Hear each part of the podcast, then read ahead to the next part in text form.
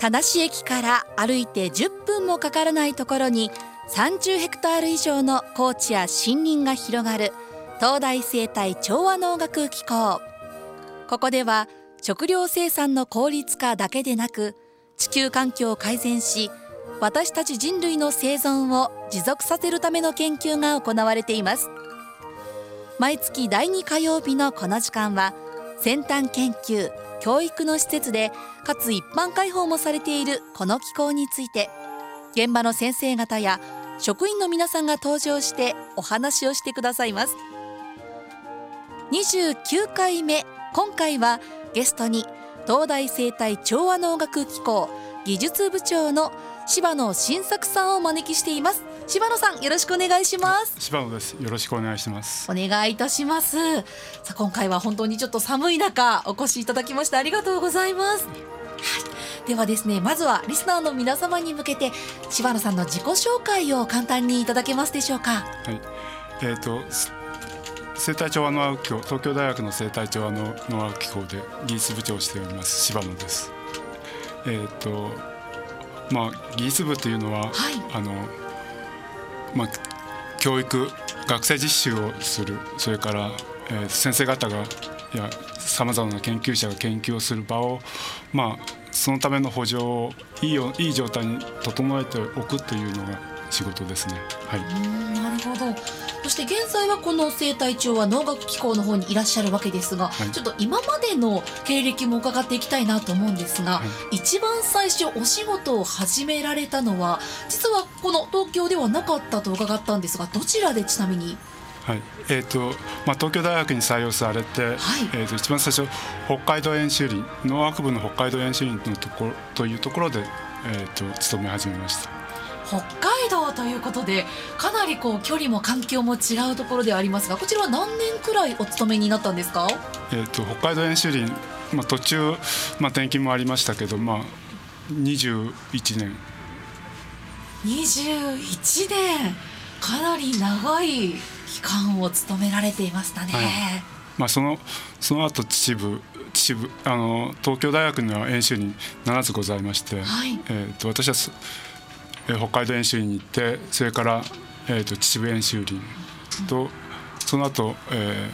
ー、5年前6年前ですか田無演習林というところに勤めました。はい、ということは北海道から秩父に行かれて田無にということですよね、はい、それぞれいろいろ町の環境など森なども違うのかなと思いますがその環境に関してどういう特徴がそれぞれあるんでしょうか？そうですね。えっ、ー、とまあ、この田無演習林は、まあ、都市の中にある、えーと、林、まあ、公園的な林である、まあ、あと秩父は、まあまあ、すごい急な本当にすごい急30度以上45度とかそういう急急な斜面でで、えーとまあ、ブナ林を主にしているブブナ帯だっていう,、はい、いう感じですね。えーとまあ、演習林秩父の演習林自体はその荒川の上最上流部に位置してますね。はい、で荒川の源流の日というのが、まあ、ここから荒川というあの日が立っています。その中に演習林あ演習林の中にその日が立っています。で、まあ、北海道演習林は、はい、秩父演習林まあなんかに比べて平らといえば平ら、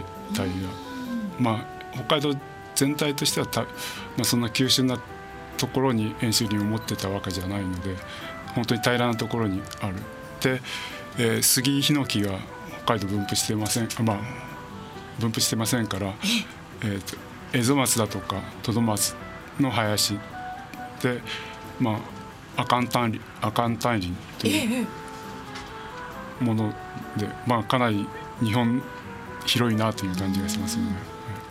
本当に同じ国でもね環境や距離場所が違うと生息している植物なんかにもいろいろ違いがあるわけですね。なるほど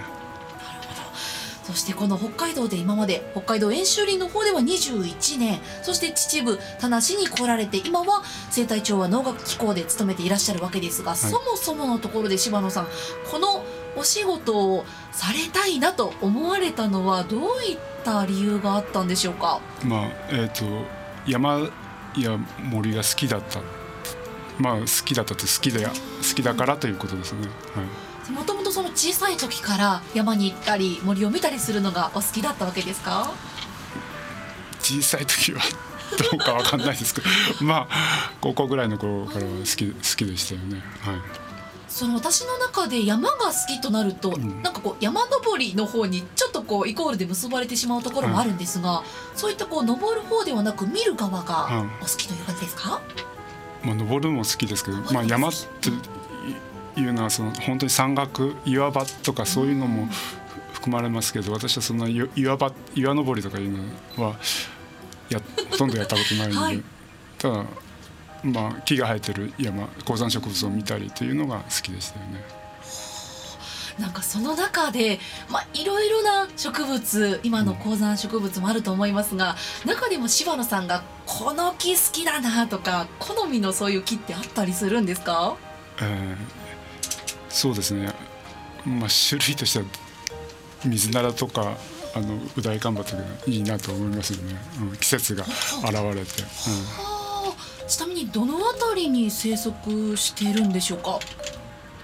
え。結構見ることができますかね？ちょっとあの私勉強不足でどういう植物なんだろうなっていう感じなんですが、まあ、どんぐりの木どんぐり？木ですよね、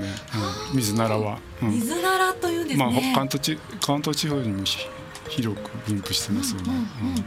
秋になるとどんぐりね下にこう、道を歩いているとどんぐりがあったりしますが、はい。じゃああれが水ならのうんまあ、ここら辺はクヌギ木だと思いますね。はい、うんよく材木にもね使われてますけれども、ああいうじゃあなんというかちょちょっとこう背の高いような木の中でもお好きという感じなんですかね。すね、好きなポイントってどのあたりなんですか？はあえっ、と季節がい。あよくわかる。感じられるよくわれわかる木ですよね。確かに春とまた秋ではうん表情も違いますもんね、はい。なるほど。そういった形で山や森がもともとお好きでこのお仕事に就かれたということですけれどもさあ今後のちょっとお仕事も聞いていきたいなと思いましてこれから先にかけてこういうふうにしていきたいなとか今後の展望などは何かございますか？えっ、ともう富良野にいた時に山をこう取得したって山林を手に入れたので、はい。まあ、これからはその山林を手入れしたり畑まあ畑を手に入れて農林業をやっていきたいなと思いますね。はい。今ちょっとあの富良野に買って手に入れたというのは、はい。かか購入されたと？あいやそうですね。まあまあたまたま、はい。えー、と手放してくだくださる方がいて、はい。まあ富良野から転勤しないだろうと思ってたので、まあそこでいやえっ、と林を手に入れて、まあ将来的にはすもう林を森林業を経営していきたいなという。はあ、あのなかなか素人には想像がつかないんですが林の広さってどのくらいのものなんですか？私は18ヘクタールですから。ヘクタール。あの今えっ、とあ清田町の気候のは畑だとしたら、い。その半分ちょっとぐらいでしょうかね6割7割ぐらいですかね、うん。それを個人で所有されてるわけですよね。そそれはいあの山林持ってらっしゃるからもっともっとあの広い店持ってますね。16皆さんヘクタールってもうね想像がなかなかできませんが今あるあのただしの状態全体の気候の大体半分くらいの大きさということでこれはなかなか手入れもそうですけれども行き届かせるのも大変そうですね少し。でうんえー、と機械がないとなかなか難しいと思いますよねね。えなかなか人のちょっと手だけではやれないところですが、その林とか森林の手入れとかってどういうふうに行っていくんですか、えー、と伐採伐採する木を切ることとそれで切った後に、えー植林植えるこ苗木を植えるっていうことですよね。でその他にまあ苗木を植えたらあー下草を買って、まあ、木の成長よりもはい。草の成長の方が早いですからその下草を買ってあげたりそれからあのブドウだとか、あこコクワというつる植物がええ。入るのでそういうのを切って木の成長を妨げないということが、まあ、手入れという予定ですよね。本当に何でしょう。ちょっとなんとなく今想像したのはちょっとね盆栽のような本当に木を育ててあげるために、うん。下の草を刈ったりとか、はい環境を整えてあげるわけですね、なるほど。さあそしてですねぜひ今お聞きのまた地域の皆様に向けてもお伝えしたい事項などございましたらぜひお願いします。えっ、と今生態町の機構ではフィールドボランティアというのを募集しています。はい。でフィールドボランティアというのはまあボランティアとしてその博物館と、えー関連会ハスの会が夏にあるんですけどその博物館のガイドをしする。それから、えー関連会の時にハスのことをあの来ていただいた方に説明する。そういうようなことの活動をしていただける方を募集していいます。こちらは例えば応募してみたいなと思われた場合はホームページなどからで大丈夫でしょうか、はい、えー、とホームページに一番最初に今あのお知らせということで出ていますのでそれを見ていただいてあの、まあ、活動の時間ですとか期間を、をえーチェックしていただいてあの応募していただければと思います。なるほどこちらは基本的にはどなたでもご参加いただけますか？えー、と誰でも、えーやりたいという方があればあのさあの応募していただければと思います。かしこまりました。詳しくはねぜひ皆様ホームページをご覧くださいということで少しなんかねあの子育てが手が離れて時間があるお母様であったりとかもともとそのね柴野さんのように森や森林がお好きという方もどなたでもご参加いただけるということで、フィールドボランティア皆様ご応募お待ちしております。今ね募集中ということで、えーご応募お待ちをしております。さあそしてですね柴野さんぜひお聞きのリスナーの皆様に向けてもメッセージを改めて最後いただいてもよろしいでしょうか？えー、とそれから今後のイベントなどにつきましても。あえー、と市民公開講座もう終わったんですけれど、はい。毎年冬、まあ、主に冬に、えー、と公開セミナーっていうのをやってますので、はい。まあ、それもあの瀬田町の農学機構の活動研究内容そういうことを市民の方に向けて、えー、と発信してます。あと、まあえー職場体験というのも中学生中学2年生ですかあの職場体験というのも、えー毎年あの受け入れておりますので、まあ、中学生で興味がある農業や興味があるそれから大学の研究興味があるという方はあの来ていただければと思います。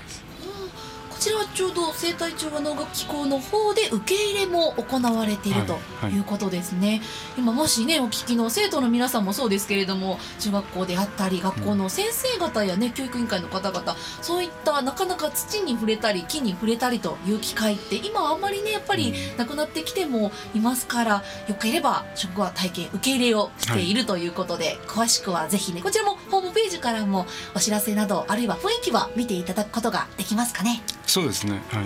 かしこまりました。では詳しくはホームページの方の検索。生態調和農学機構で検索してみてください。さあそしてちょっと最後になりましたが今日リクエスト曲をいただいておりましてちなみに柴野さん今日のこのリクエスト曲を選んでいただいたのはやっぱりこの時期というところですか？そうですね。時節柄です。はいかしこまりましたそれでは最後にいただいているリクエスト曲をかけてお別れとなります改めて今回の食農森食べる作る育む東大生態調和農学機構から今回第29回目のゲストは技術部長の柴野新作さんでした柴野さん今日はお話ありがとうございましたどうもありがとうございます。失礼いたします。